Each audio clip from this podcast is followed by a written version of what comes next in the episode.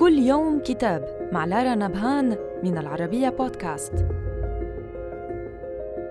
كتابنا اليوم بعنوان إيطاليا الخفية للكاتبة والإعلامية اللبنانية هدى السويد التي تعرفنا فيه من خلال ترحالها على كثير من المدن الإيطالية المعروفة والمستترة بدءا من أقاليم شمال غربي إيطاليا مرورا بالوسط وصولا إلى جزيرتي صقلية وسردينيا وذلك ارتباطا بالتاريخ القديم والحديث والأحداث الدرامية والتقلبات السياسية المتسارعة التي عرفتها إيطاليا.